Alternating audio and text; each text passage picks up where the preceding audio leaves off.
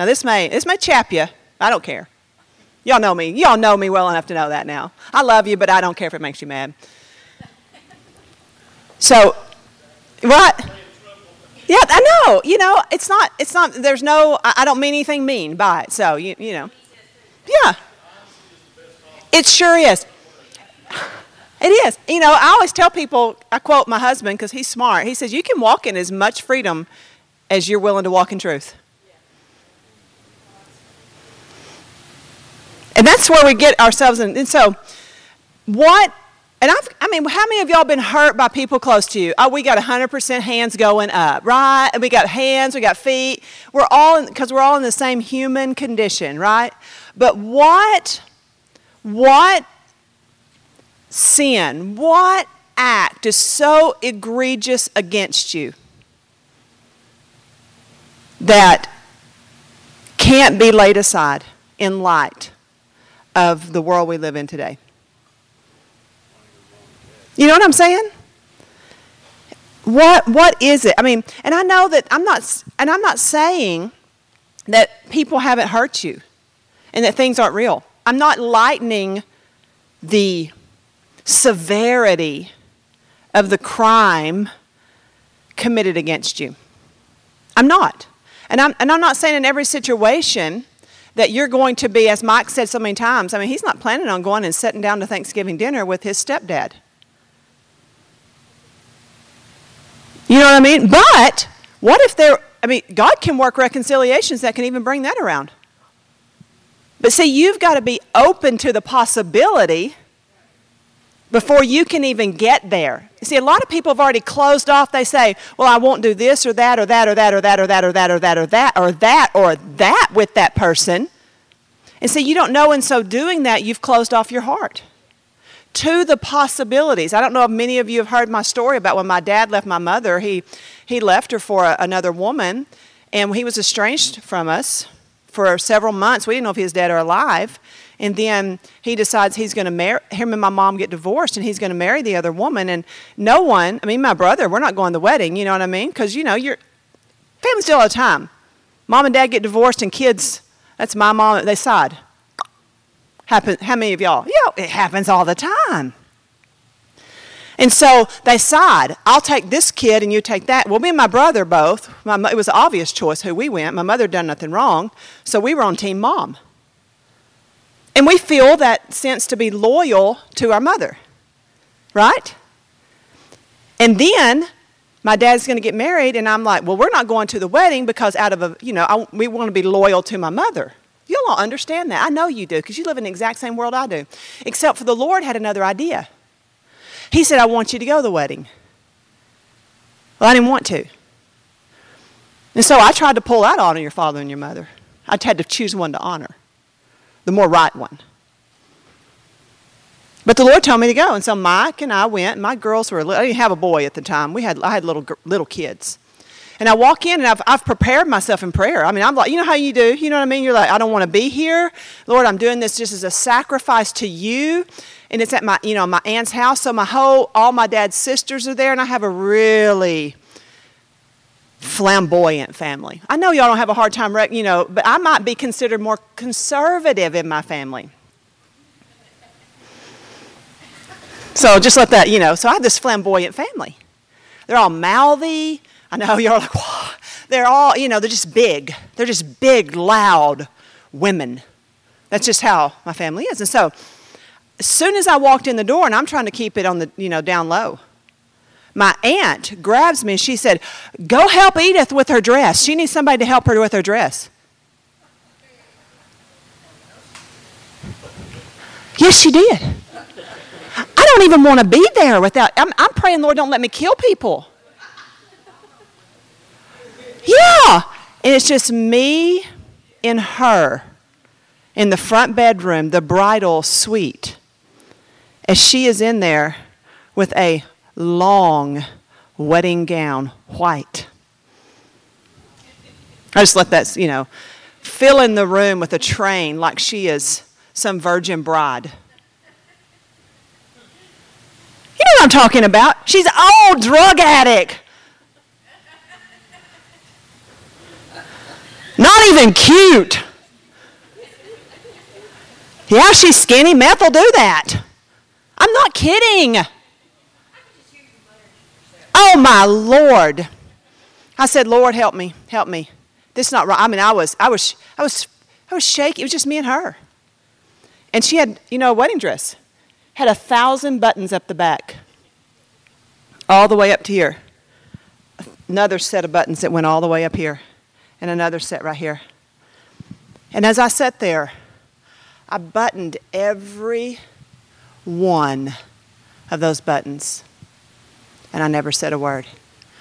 But I prayed, God, let the, as I button those buttons, I pray, God, let these be seeds of death that fall to the ground and die. Unless a seed falls to the ground and dies, it abides alone. And as I button those, I didn't want to cry. You know, I didn't, I didn't say anything. I just buttoned them all. As I was every button, I was just, I said, Lord, sacrifice to you. I'm not mad at anybody, but you see it. And I buttoned all these, and they all buttoned, and I was like, she's like, thank you. And I went, yeah. And I walked out. And then years pass. I told you last week we plant stuff and then we just won't tend it. We'd keep uprooting it. There's a lot of stuff you planted that you just wouldn't stay in a field long enough to harvest. You gave up, you you know, you just you just didn't, and that's just part of it. And so then years and years go by. Years. Now I've got teenage daughters and I've got a little boy. And I'm back in the town. Here I am. My mother's remarried. My dad's still married to her. I mean, they were, if you could understand the fierce warfare that was in this family, I'm sure you could probably just guess, right? Here I am. I'm at my house with my husband, my three kids, my brother, his three kids, my mom, her husband, my dad, his wife, and we are all sitting at the table at Thanksgiving. And I'm in the kitchen and I'm fixing stuff. Everybody's laughing and joking. It was wonderful. I'd already forgotten. See, you forget about CG, but the Lord has always rem- He not. I was in the kitchen. I was preparing a dish and I was getting ready to go to the table, and the Lord just knocked on my heart, and He said, "This is the fruit of the buttons." I just I laughed and I went, I said, God, you're good. You watch over stuff and perform it. You show how reconciliation happens. But it, somebody's got to be willing to die. Somebody's got to be willing to lay down their life. And when you lay down your life, you lay down your rights, you lay down your injustices. You lay down your opinions. You lay down all of that. And what you pick up, see, we always, sometimes we like to, we don't mind, we can kind of get through the laying down because we can really fake that, right? How many of y'all can fake laying stuff down? I do it all the time. So do you. You can fake like, because you know how you fake it? You say, oh, yeah, I don't have any bitterness in my heart. It's good. I'm good. I just love them and it's good. But you know when you've laid your life down when you pick up service. When you start serving. That's how you know you've laid it down. It's when you start serving. And you might serve in those areas, serve those people, you know, pray for those who despitefully use you and persecute you, do good to those who, you know, there's a scripture that Jesus, he's, he was a great preacher. Still is. Preaches to me all the time. He said, Agree with your adversary. How? Who? Quickly. Quickly. Agree with who quickly? Your adversary quickly. While you're in the way. In other words, you know, you haven't, how many of you have ever had an adversary? With an adversarial, a conflict with a person? Oh, yeah, we all have it. Agree quickly with them. I see, I see husbands and wives all the time doing custody battle. And they'll come to us for, and I've never had a custody battle, so maybe I'm not the right person to ask. Right? Maybe. And so they'll come to me and they're having this custody battle. And it'll be, and I always will have one or the other. And the person who's sitting in front of me is always the victim. They're always the righteous one. They're always the champion. They're always the one who is good and misunderstood and the one who's being wronged. It doesn't matter. If it's her, she's that. But if the guy comes in and sits down, he's saying the same thing. Always the person sitting before me is the victim. That's just how it goes. And so I had, we had this one situation one time with a woman and her husband, and they're battling custody, battling. I mean, it's all the money. She's like pouring resources into it. And she's told me everything he's ever done that was wrong from the time that she knew him all the way forward. I mean, what she's trying to do is she's trying to make me get on her side and paint him as a victim and agree with her, right? I mean, this is classic 101. I would probably do the same thing if I was in her case. I don't know. And I looked there and I said, Well, I'm just going to tell you what the word says. It says to agree with your adversary quickly. She went, What? How can you say that?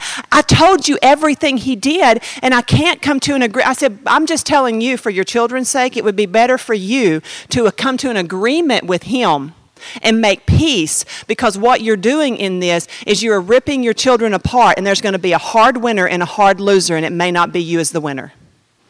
That's what that scripture means. Unless, see, in the way, where are those two adversaries in the way to if you know the rest of the scripture? In the way to the court. It says, because in the, what you may find, if you go, if you take this to the distance, Jesus said, He said, you won't have sufficient for it.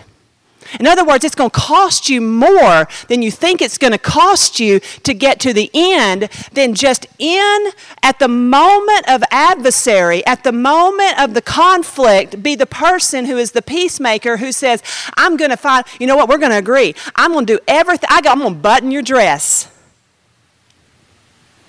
You say, I'm not a doormat. Okay, try it your way. Cool. Sounds like you know what to do. Get it.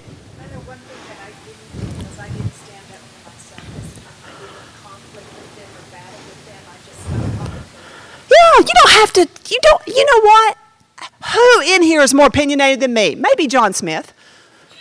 Just kidding, John. I know. I can say that because I love him. You know, I know. I'm sure there are many opinions. I know. I, I like y'all because y'all. All, I like people who know their mind. You know what I mean? I don't mind opinions, but this is what I've come to find out in my life is that I am entitled to my opinions.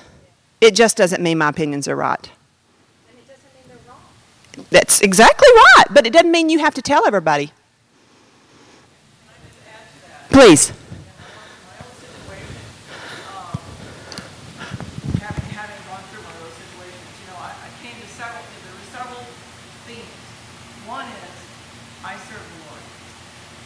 First. He gives, he takes away. Mm-hmm. That's not another person.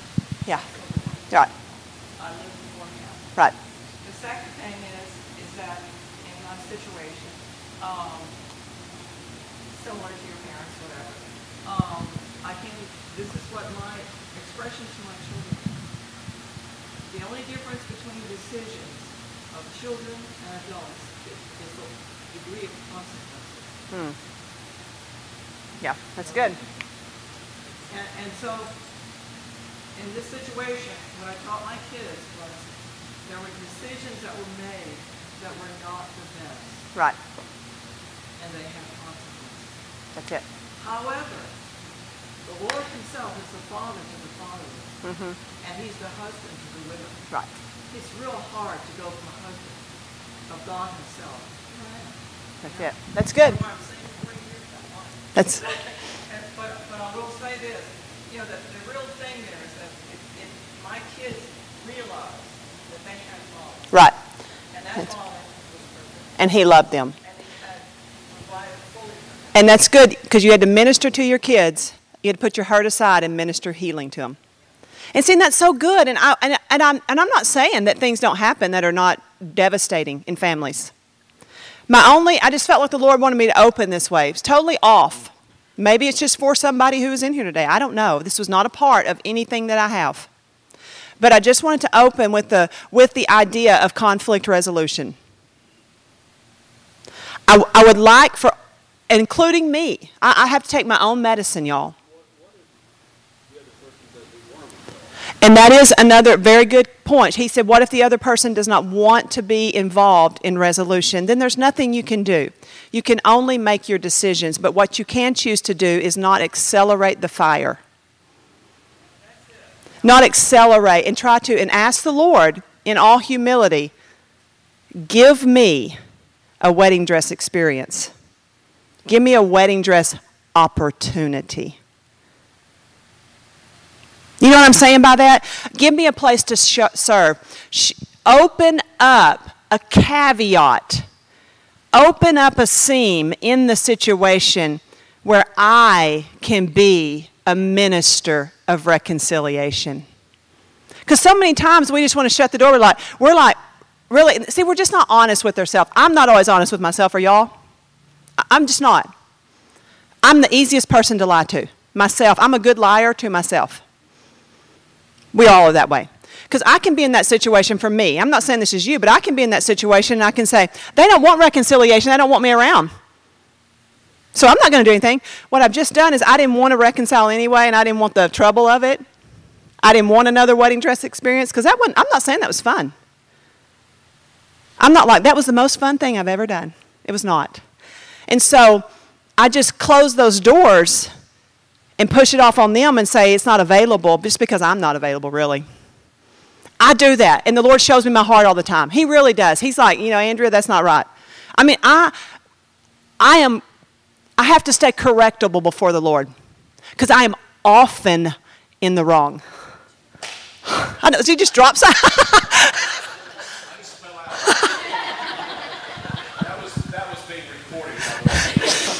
Liz, you know what to do with the bleach. Right? I look like Hillary Clinton this morning, by the way, so you know what to do with the bleach.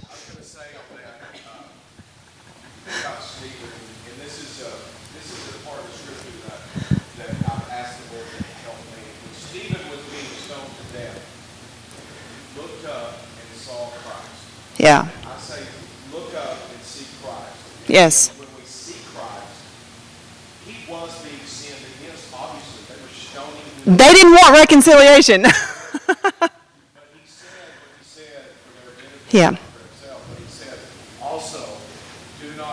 this sin to their charge. good, good.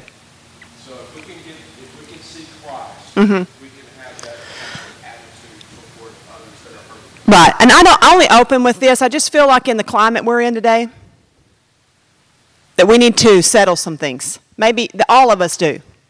Yes. It's not only our family, but there is one individual at work that sometimes, and I'm sure everybody has this.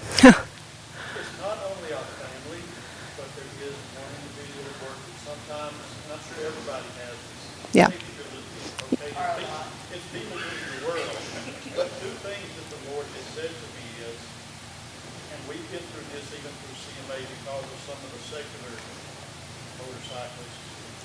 You love the unlovable. And also, and I know this is paraphrasing the scripture, but you can't have sweet and bitter water coming out of the same river. I seem to do it all the time. I'm like, If we want to be Christ-like though, yes. we have to be, as the saying is, if you see on the t-shirt and stuff, we have to be second. Right. No, but in the long run, I did. You do, that's it. And that's and that's easier it's easier on a t-shirt than it is in a lifestyle, isn't it? We all know that. And, and so that's just what I'm saying today. If that fits and you've got a situation, yes, Deborah.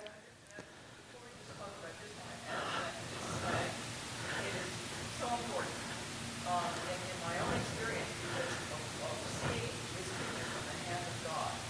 Yeah. um, it allows me to not myself, not to look at the human as the source of this problem or this change. Mhm. Um, the important thing was my heart was open to that person. Right. I didn't hate them. I wasn't angry because I walked under God. Right. And I think that that is the condition of your heart is the paramount thing because you have nothing to do with their heart.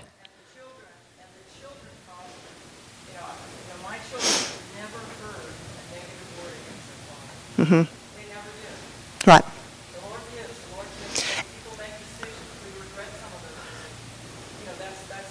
Right.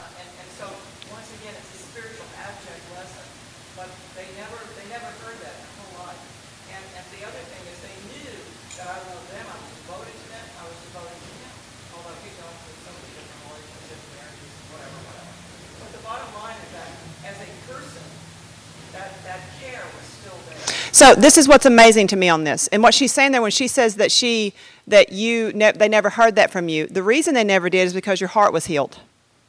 Because out of the abundance of the heart, the mouth speaks, and only person who can heal the heart is the Lord, right? And so she submitted herself to the Lord. He healed her heart, and then she didn't have to guard the words of her mouth as much. I'm sure there were times, but she but her heart produced what was just natural to it.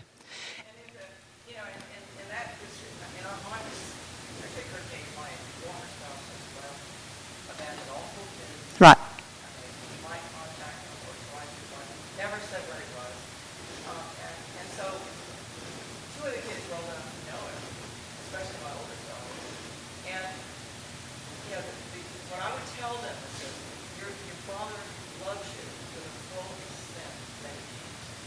Right. And I, I think that's good. Yes. Okay. I was just gonna say, you know, the Lord says in the word that I've forgiven you for my own sake. Yes. And for me to have an ought with you and continue in that, and it's like, if I'm, well, I'm not forgiving them, it's like drinking poison and trying to hurt you. Absolutely. Hurt you is gonna hurt me, and so you do it for your own, and it's selfish, not even self, we're not being selfish.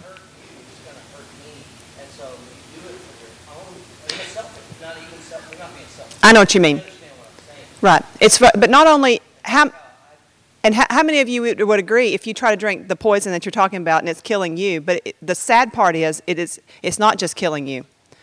Everybody in your sphere, it is poisoning them as well. We got yep right here. First Peter two, verse twenty-three. When, Je- speaking of Jesus, when he was reviled, he reviled not again. When he suffered, he threatened not, here's the key, but committed, it means he entrusted himself to him that judges righteously. There's the whole answer right there. You just entrust yourself to God because he knows, he knows who's right. He's going to make it right. He takes care of Because how many times in your life have you thought you were absolutely right? Who knew? God knew. You know what I mean? And we hate that. Yes, ma'am. Do you modify what you're saying in any way, shape, or form when you're dealing with someone who, where the children or wife or husband, for that matter, are actively being abused? Absolutely. Good clarification. He, he'll address that because that's his situation. Never, never, not even appears to be able to possible. And I make peace in my heart through the power of Christ, that I would not subject my children Yes. to him. Uh, I would never leave them in, I would Never, never, not even near. not even near. It would be like taking your baby and putting them in a room with a python. Yeah. You can be at peace and you can make peace with God. But when you've got an abuser that is, that has a history of non-repentant behavior, then you have every right as an individual and as a child of God to protect yourself and your family. But on the same hand, it's, you gotta, you gotta keep your heart clean to the power of Christ. Does that make sense? You know, I Yes, think a lot of I times we walk into it thinking that we've got to continue to use to be Christ-like. That's not what the Lord is, that's not what the Lord is saying. You're right. I'll, address that. That was good. Okay, that, thank you for clarifying that. I love it when I miss gaps and you bring it up. That's good. Just, I mean, to say, there are all sorts of reasons for doing a thing. Absolutely. And you can be silent in a situation where God would have you speak. And he's really the,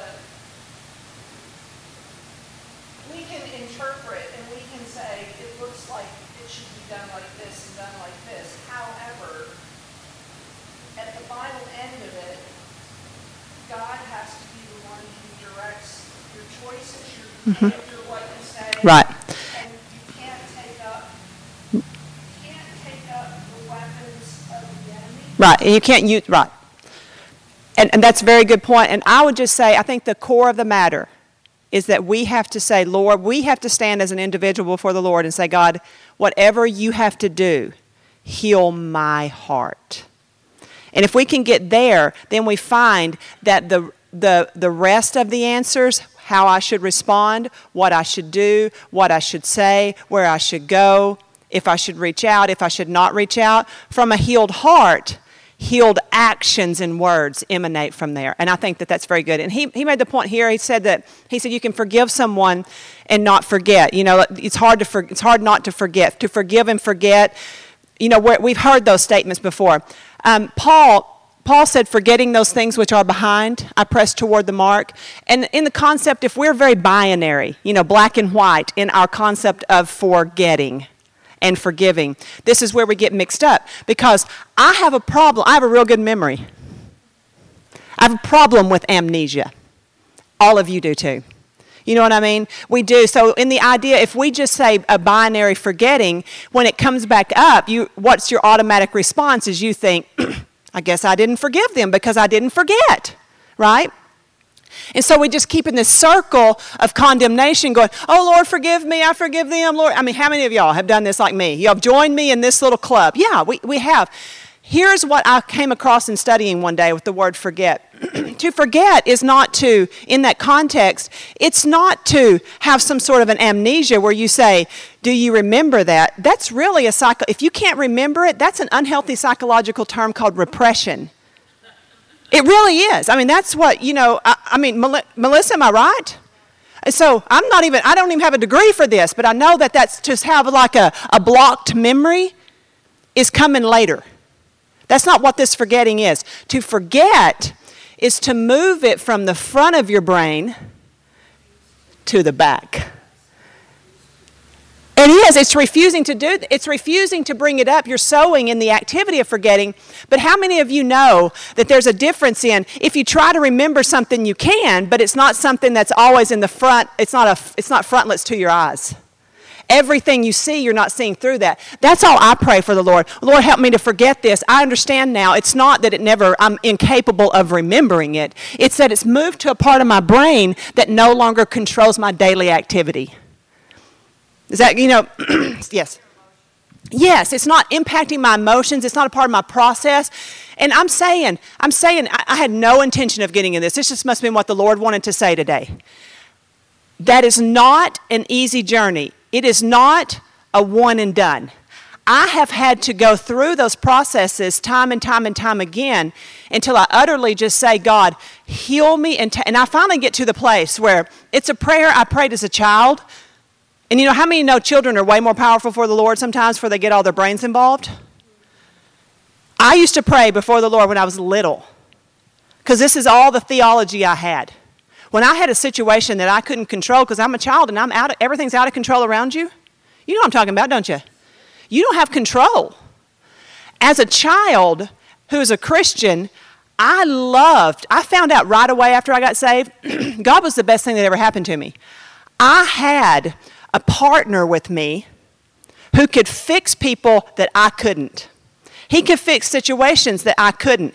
And so, as a child, if there was hell going on in my house, and there was often hell going on in my house, I would get out of my house and I would be in terror. How many you know what, you know, terror, where you shake in terror?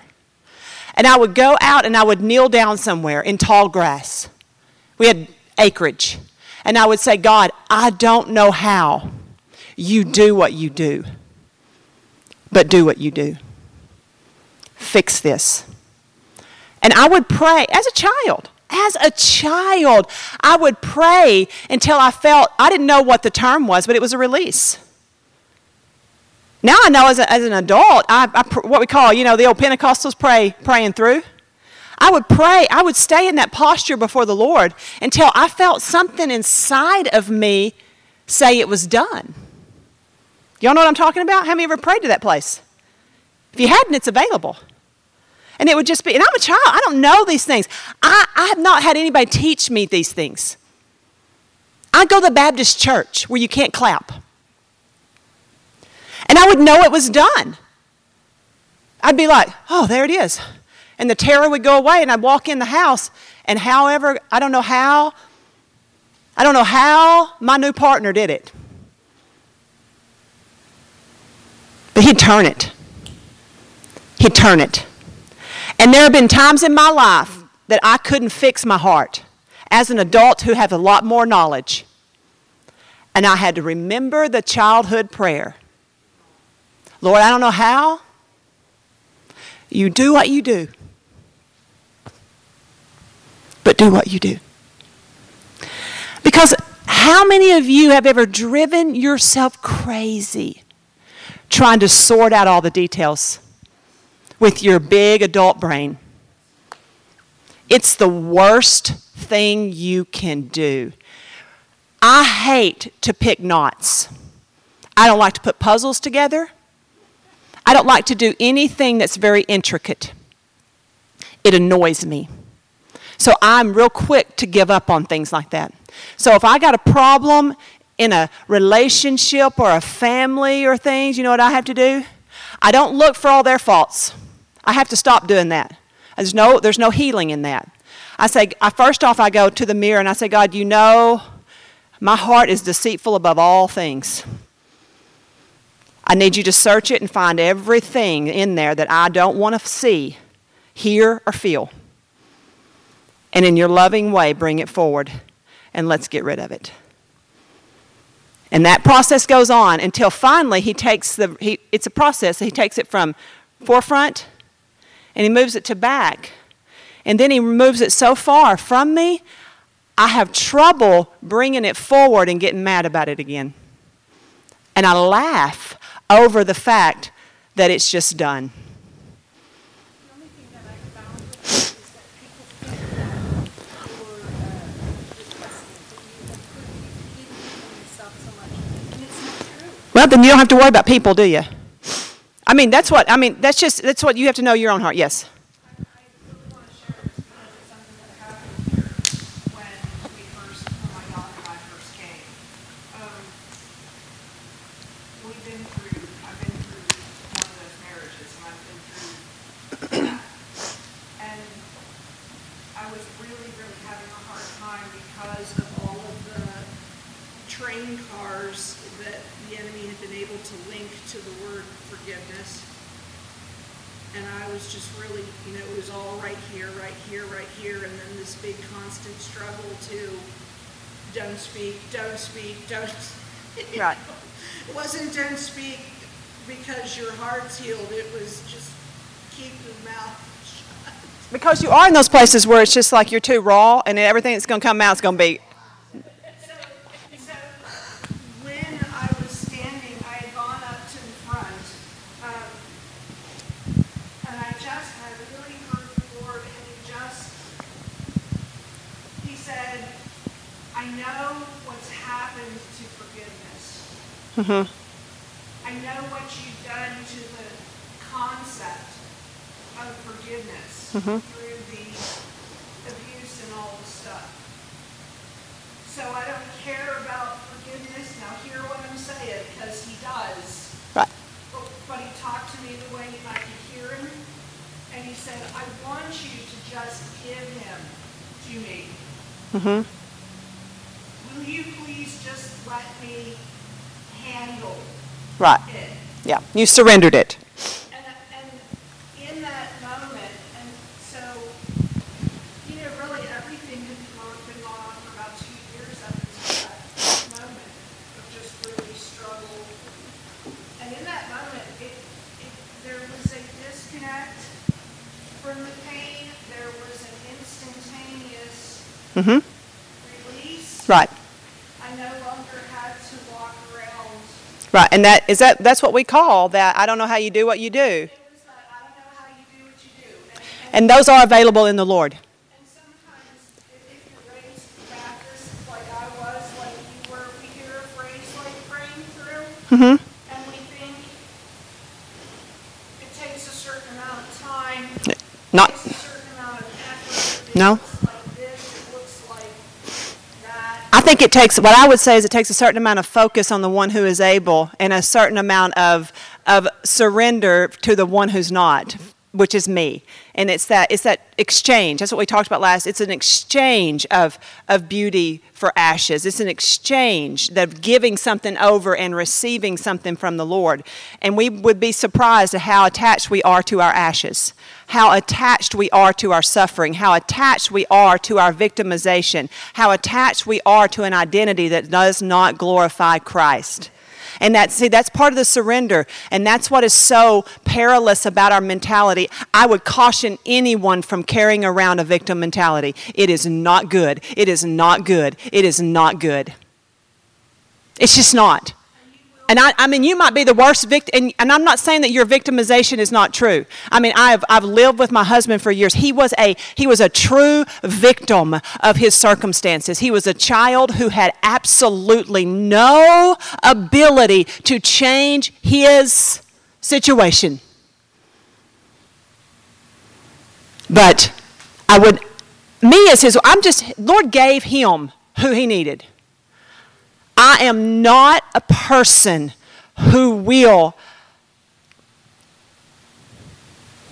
pet victimization. Is that true? I'll listen. I'll listen. I can commiserate with you. You know what I mean? I can go, yeah, that sucks. But we're only going to be there for a minute, aren't we? And we're going to be get up, get up. Who are you now? Get up, get up, get up. And he's done that for me too. I mean, he's turned it around on me and said, But who are you? Get up. Who are you? Get up. Bartimaeus is not blind Bartimaeus no more. He's seeing Bartimaeus. I'm not going to let my dysfunction define my identity. My identity is in Christ and I am victorious in him. He is seated in a place of victory. I am seated in him. Therefore, I am victorious. I've lost nothing. I've lost nothing nothing. I've lost nothing. I've only gained. Look what I've gained. And that is the punctuation to it. Stop looking at the loss. You've only gained in Christ. You've only gained. And so we have to stay there. And so I say all of that, I think, because I had no plans of saying that.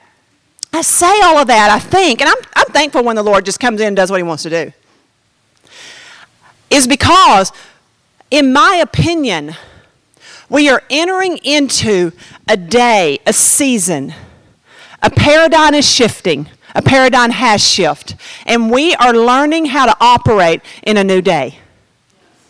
We really are. I'm not a doomsday prophet. I am not a person who, I don't even say I'm a prophet. I just try to listen and I try to see the landscape. I will tell you this that at the first of the year, I really felt like the Lord was, was stirring the church, was going to begin stirring the church, stirring the church. I read all the minor prophets after Babylonian captivity. I read Ezra, I read Nehemiah, I read Haggai, I read Zechariah, I read all those areas in there of restoration of the church, restoration of the church, building the walls. I, and I was just stirred. I thought, God, God, your church is not ready. Your church is not ready. When I read the book of Haggai, I feel like I am reading a letter to the American church. I do. And so it's like your church is not ready, your church is not ready. And I felt this, but on the same hand, I felt God was saying, I want to raise up my church to a place of significant influence. I want to raise up my church to a place of power. I want to raise up my church to a place where she is supposed to be. I want her, I want her to be, I want her to have fire in her eyes. I want her to have a love for the groom. I want her to have her mission on earth as being before her. I want her not to have to try to figure out how to raise the sick and uh, heal the dead. That's the same thing, right? it's going to happen either way. I want her to not have to figure out how to cast out devils. I want her to be so plugged in to my divine support that she doesn't have to even think about it. So, why did I start out with forgiveness and restoration? Thank you, Lord. You're, you're helping me now. It's important, right?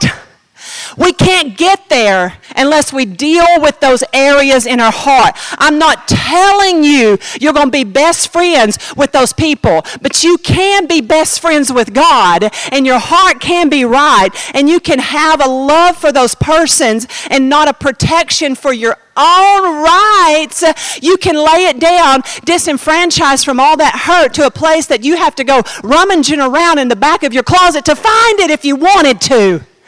Does that make sense? So I, I hope we have to get there. Here's the, here's the trade. Just like Jesus went to the rich young ruler. Jesus didn't go to them, the rich young ruler went to him. And he said, What must I do to inherit eternal life? You know, and they have this whole discourse, and Jesus is such a master. That's why they called him master.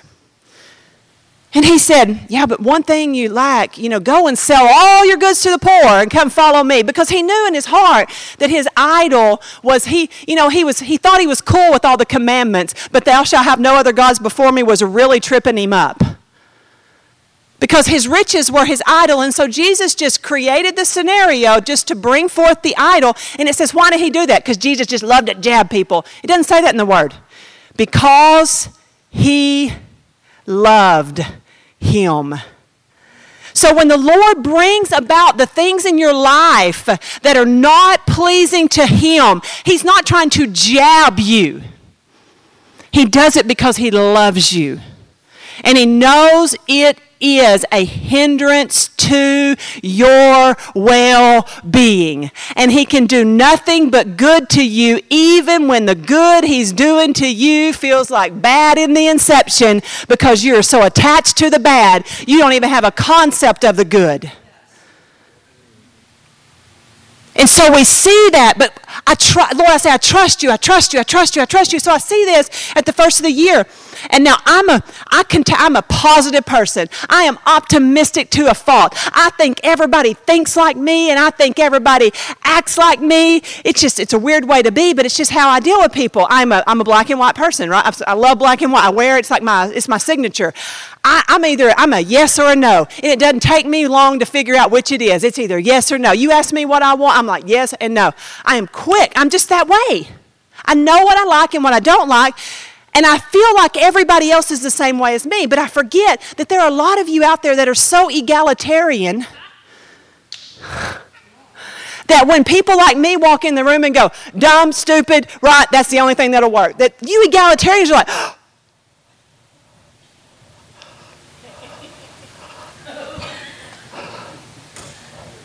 she's not nice.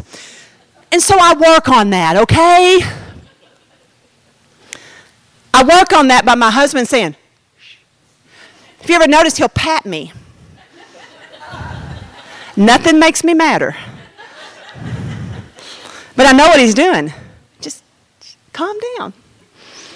Uh, yeah, you know, good, good, good, because you're stuck with me just like I am. Because I've tried to change that about me, and it's just not a real. I mean, I'm, if I don't, if you don't, if, this is what we've learned. If the room, if the room is not a great place for my opinion, right, Mike? We've we've been in ministry 30 years. If the room is not a great place for my personality, I stay home. I have not gone to many meetings we've been called to. Why? I want the person to live. There's just time. Now, other times I've been able to, right? There's certain times and certain seasons and certain issues, right? And Michael said, it's not, I'll just take care of this. In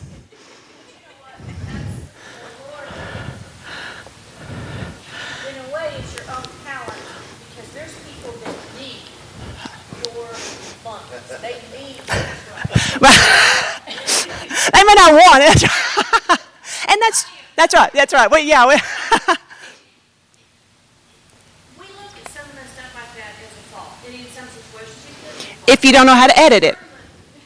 Lord, show me if I need to, if I need to be in this meeting. Right. Is there somebody that needs my brand, Of- say it that way, I know what you mean. my brand of personality? Right.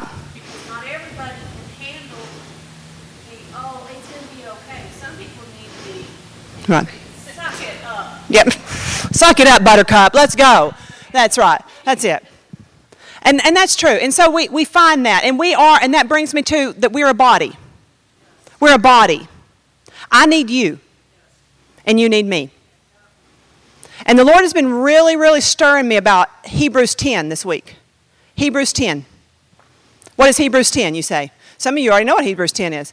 Well, there's one scripture in there that you'll know above all others, I think. Do not forsake the assembling of yourself together, especially as you see that day approaching. What day are we talking about? It's capitalized, that capital D. Right. Do y'all think we are in the season that we see that day approaching? What should you not do during this time? What is the agenda of the world to try and stop you? I mean, it's like, stay away. Now, if I were the devil, and I'm not, but if I were the devil, I would read the book. And if I were the devil, I would be arrogant enough to believe that I could do something to change the book. And I would try that. And I would try to stop people from doing what the book says. I know I may be that arrogant. I may not be able to defeat God and Christ, but I can sure take a lot of you with me. Because I know that while you're pretty smart, you're not as smart as me. Because you're not as old as me. And you don't have as much spiritual eyes as I do. And you don't have the, I'm the devil here talking about. You would think.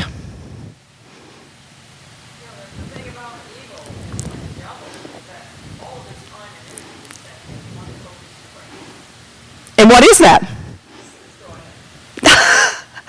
the thief comes to. We're not very, that's good. We're not very focused. Yeah. And you know what scientists have now discovered? That multitasking is not a good thing. Who knew, right? So, right. So here we are. So if I, no, I'm using that as a play. I'm, I'm just being facetious there. Y'all know.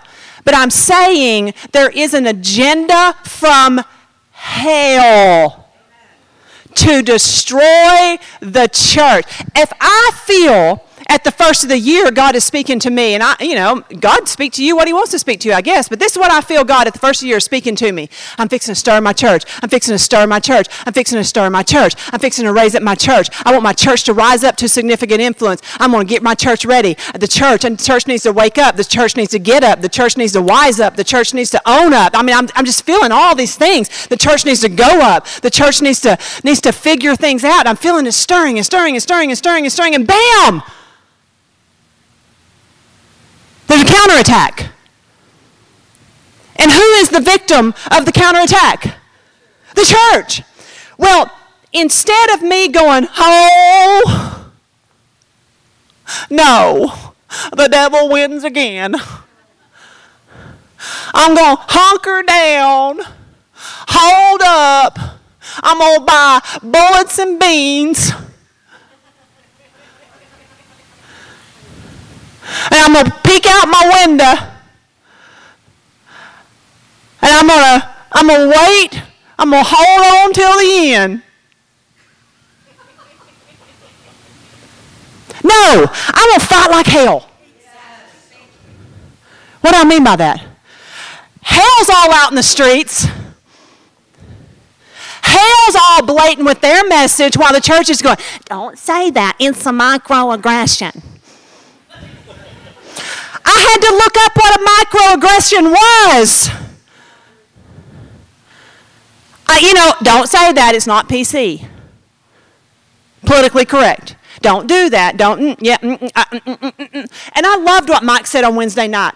He said that the Antichrist, how is he going to be destroyed? Do y'all remember the scripture? How's he going to be destroyed? It's in Thessalonians.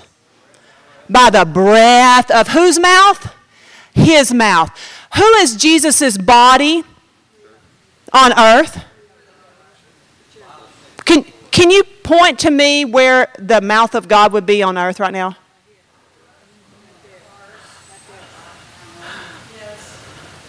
Now, I'm not saying you're God. You, y'all understand, right? But when he's speaking, who's he going to be speaking this message through? His church. And we've got to learn to be people. Now, if you don't know the word and you're not in the word at this point, I have harped on the word till I feel like I am blue in the face. I feel like I've laid around and rolled around on the floor and begged y'all to do something more than your daily bread. You know what I'm saying? I mean, I have. I've just been, I have just, to the point that I'm sick of saying it, and I hope you're sick of hearing it. But if you're not in the Word at this point, if you're more into Netflix at this point, it's time. If you got to turn, get rid of the TV and cut off the subscription to find you some Word in your life, you've got to do it. Right? What is it? Oh, good point. What we are post, we just post, we just. Po- I mean, not, I, there's a lot of good stuff on Facebook, right? You know, there's some stuff. There's some stuff that's good, but there's a lot of stuff that's not. I, you don't. Do I care? Do I care that you got your roots done? I'm glad for you. That's pretty. The time. What did Paul say? Redeem the time, especially when you see what? When the, that- that's what it is. Say it. Redeem the time. Do we? Is that a fit our criteria today? Okay, I just want us to be number one. Here's here's your here's your get out of bitterness 101 class. This is how I do it. So you, you know you know you know when I say that, Jacob he loves to impersonate me. And this is what he said I do. He said he nailed me. He said that when he said because he said when Dad is going to say something, he'll say, "Oh no, I shouldn't say that." Y'all, y'all heard him. Oh, I'm not going to say that. I'm not going to say. It. And then he makes y'all like, "Oh yeah, yeah, say it." And he says, and then like he says it, it's like something that's not bad at all. And we're all like, "That wasn't bad at all." Why, why did you not want to say that? He said, but when mom says it, she doesn't ever warn you. She says it and then goes, like it somehow shocked her too. I was like, Jacob, you watch a little too closely. So as we see this, we see the day approach. I'm, I'm begging you, I'm begging you, I'm begging you. If you're ever going to go to church, now's the time to go to church. If you're ever going to read your word, now's the time to read your word. If you were ever going, you say, but what if we get sick and die? I'm not, and, and honestly, know my heart here. I'm not trying to undercut a severity of something. I'm not trying to devalue your life or any other life. Y'all hear me on this, right? You hear, I'm not, I'm not trying to. I love you and I want you to live a full and healthy life. But I cannot stand idly by and watch us respond to fear when we're supposed to be people of the Spirit and faith. I can't do it. I can't do it. I know what the word says in Revelations. Who can quote it with me? And they love not their lives unto. Then you're saying, what? But it, I had to look at my own self in this. When we came back from Africa, I mean, everything felt weird, right? I didn't know what was going on. We were in Africa and we were sitting at the missionary's house, and I'm fixing to close. And this is, I was, we went to Africa on the eve of a pandemic. Y'all all realize that, right? Our Africa team, y'all realize it. Y'all are with us, right? We had tickets bought though, right? And we're not people of fear. And you know what? I wouldn't do it any differently. How many, you know, the ones who went, I, I don't look at that and go, I regret going. It was hard, but I'm glad we did it. We built churches. There are churches standing that wouldn't have been there, right? There are experiences gained that I wouldn't have had. It was worth it. It was worth it a time and time and time again, in my opinion. It wasn't easy, but it was worth it. And so we were sitting at the missionary's house and playing rook, because that's what preachers do. The work's done, the rook's out. So we're sitting there, and there's a missionary associate there. What was his name, guys? Do y'all remember his name? They called him Hollywood. Nick, I can't ever remember his name. All I remember is Hollywood. He was this good looking kid, and they all called him Hollywood. He had teeth when he smiled, it was like, ding. So he was sitting there, and, and, Nick was sitting there, and he had his phone out, and he is like, you know, I, I just already labeled him as a conspiracy theorist. You know what I mean? Millennial conspiracy theorist. He's like, It's getting bad, y'all. Something's going on. I was like, oh, it's just like Ebola. It's just like SARS. It's you know, you know. I'm like, uh, it's just, it's just fear. It's just, that's what I'm doing. I'm just brushing him off. And then, and then this is what happened. We're sitting at the table, and he went, he, he went. They just canceled the NBA, and I don't know what that was. I like basketball, okay? Not the NBA. No, it was really in that moment. I feel like that was just a that was the moment. And and all of a sudden it's like the entire atmosphere. I'm not making light of it. It was really a spiritual shift. And I knew what I didn't know before. And I felt a very sober like a new day dawned. And I knew it. Like the feeling like you just turned a page. Y'all know what I'm talking about, don't you? It was like all of a sudden, it was like all the air was sucked out of the room. The old air we used to breathe was sucked out of the room. And there was that moment where there was no air, and then a new kind of air was put in. And now every breath you're breathing, you're breathing a different air, if you know what I mean. That's the best way I can describe it. And I heard the voice of God say, This is a dress rehearsal. In that moment, I heard it, and I just looked to Mike and I said, This is a dress rehearsal. It's a dress rehearsal to get us practiced for set down, shut up, separate, and be quiet. I'm not, I'm not trying to make this political. This is, this is kingdom of darkness against the kingdom of light. That's all this is. I, Democrat or Republican, it doesn't matter. I, this is not about that. What movement or no movement, it's not about that, y'all. Don't get, don't get focused on earthly things.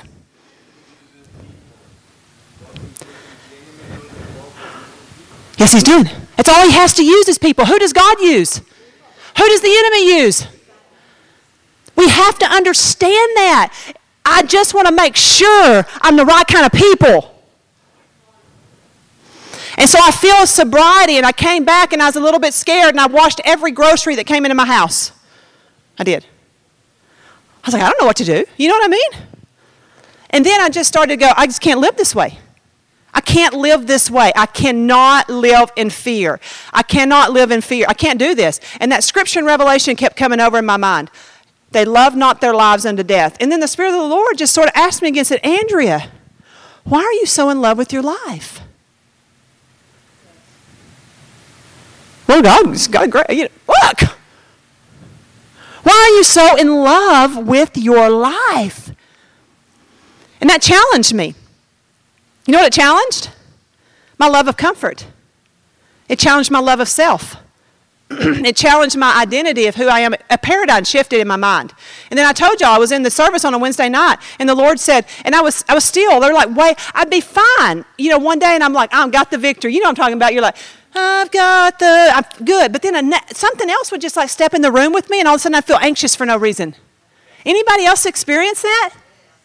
And I was like, what is this? And I would just be like, I can't breathe. I think I got the Rona. You know what I'm saying? I mean, anybody else? What if my kids? What if, you know, don't be acting all cavalier, Andrea. You know, you, I'm on it. Can I just be honest with y'all? And so I, I, I was like, this is not right. It's not right. It's not right. And then I was sitting in service and nobody was there, and the Lord just spoke again to me, and I told y'all this. And it's, ch- it's changed my life. I don't know if I articulate it right. I think I just insult people when I say it. I'm, I'm trying to work out the. The Lord, exactly how He said it to me. Because I was still kind of dealing with anxiety, not anxiety. Monday, no anxiety. Tuesday, anxiety. Wednesday, no anxiety. You know what I mean? And I, I just couldn't. I was like, it's like a deck of cards. What's going to be dealt out to me today? And so the Lord just told me, He said, Anxiety is a symptom of idolatry.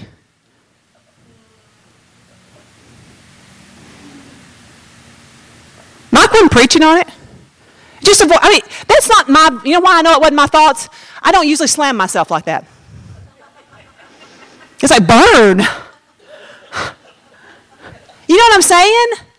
I was like, what? I got my little, I had a piece of paper in my purse and I ripped it and I wrote that down. I wanted to go like, is that the devil or is that God?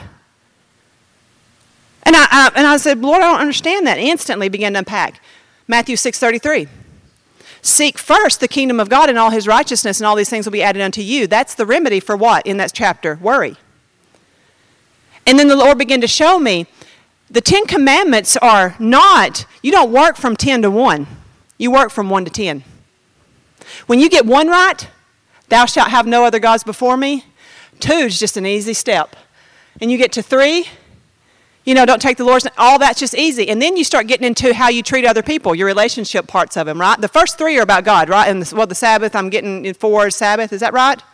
And then the fifth steps into, you know, don't do this to that one and don't do that. Is how you behave with other people.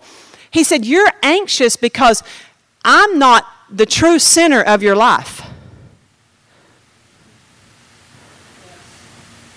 He said, The true center of your life is self, and you're trying to bring, you're trying to include me on the throne of that throne. I was like, Well, that's not real good. He said, when you feel anxiety is a symptom of idolatry, it means you're so worried about the preservation of self and what's going to happen to you and how this is going to impact you and what's going to happen to you and how this is going to happen to your kids and your house and your community and your church and your and you and you and you and your nation and you and your president and you and you. You, you know what I'm saying? He said, it's because, he said, you want me to fix all the, he said, you want me to line up everything around your, ha- your house for you. He said, But if I was actually the center of your life, nothing else would matter. And I just received it from the Lord because I knew it was God's voice. And it was instant healing for me, just like that. And every time that anxiety does, like there's an anxious, like another news article, you know, comes up and something else, and there's a reason to be anxious, I go, I seek you, God. Whatever you say is what I do. I will not be anxious for anything because I know who's at the center of my life. Live or die, God, you're number one. And I won't, and I won't let, see, and that what that does is it's fortified me against anxiety. Because in God, what is there? Nothing. There's no fear in love. And God is love. And that's what he showed me. And I just tell you that so if you're dealing with anxiety, you might want to check who's on, who's at the center of your life. That's what it was for me. And it was real easy. God didn't, He didn't beat me up. He didn't call me an idolater. Well, He did. He said, You're living in idolatry, and your God is yourself. But it was okay. I liked it. Does that make sense when the Lord corrects you with something? I was like, oh, thank you for that. And could you move to the center of my life? And when he moved to the center of my life, all of a sudden I found out how to be anxious for nothing. But by prayer, if I need something, I just ask God. And then I hear these doomsday prophets that are coming right now. And, that, and it may be true, it may not. We'll soon. Uh, what I love about if you don't know, then you don't know. You may not want to know. If you know I, what I love about a prophecy that has a defined timeline, you know, you get to find out soon enough. But you know what I'm going to be? Good either way. Yes.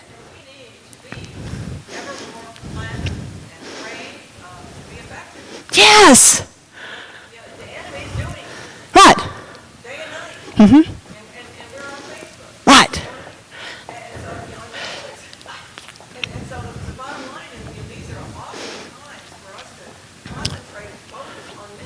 Right. And I'm not that, I'm not trying to turn this into a do. I'm saying, I'm saying turn it into a become, and then you will do. Yes. Matthew 6 referred to. Wherefore God so clothed the grass of the field, which today is, and tomorrow is cast in the oven, shall he not much more clothe you, O you of little faith? Therefore take no thought, meaning no anxious thought, saying, What shall we eat? What shall we drink? Wherewithal shall we be clothed? For after all these things the Gentiles seek, for your heavenly Father knows you have need of all these things. But seek first the kingdom of God and his righteousness. All these things shall be added to you. Who seeks all those things, Dennis? They seek, the Gentiles seek all these things. And who are the Gentiles? Idolaters. See, there's, there's the, you know what I mean? You're in covenant and you have everything you need. This has to be something more than just a mental assent. This has to be a posture of the heart, a knowing of who we are.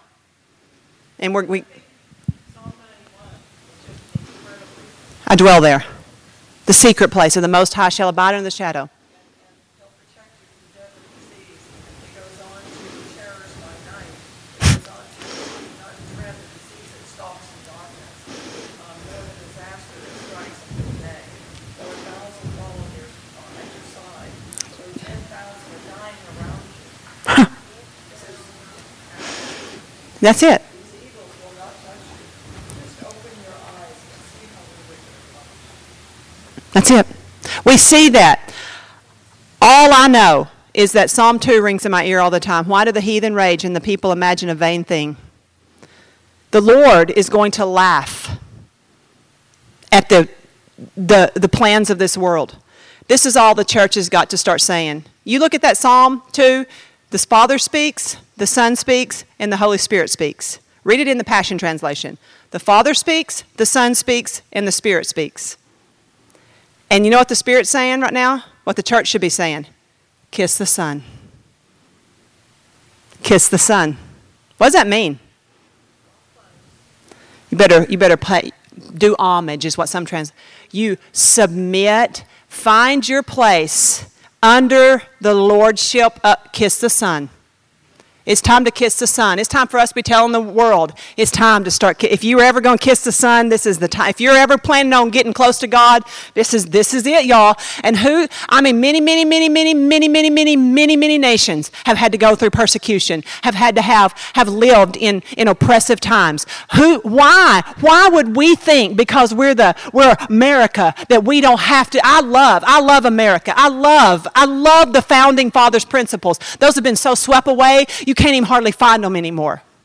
But what we find, if any nation that does not turn to God, is it repentable? That's why we're crying out to God. I want a revival. I want to see God move. I want to see God build his house. I want to see the earth shake. I want the glory of God to visit his people. I want people who don't shake under the power of God to shake under the power of God. I want people who don't know God to come in contact with God. I want cancer to fall off people. I want tumors to be eradicated. I want the power of God in his church again because he finds a place where he can pour out his glory. A people who have said, I don't want nothing but you, God. We've come this far. I don't want nothing but you because there's nothing who can save me but you. That's where we're at today. We got to go. Oh, my Lord.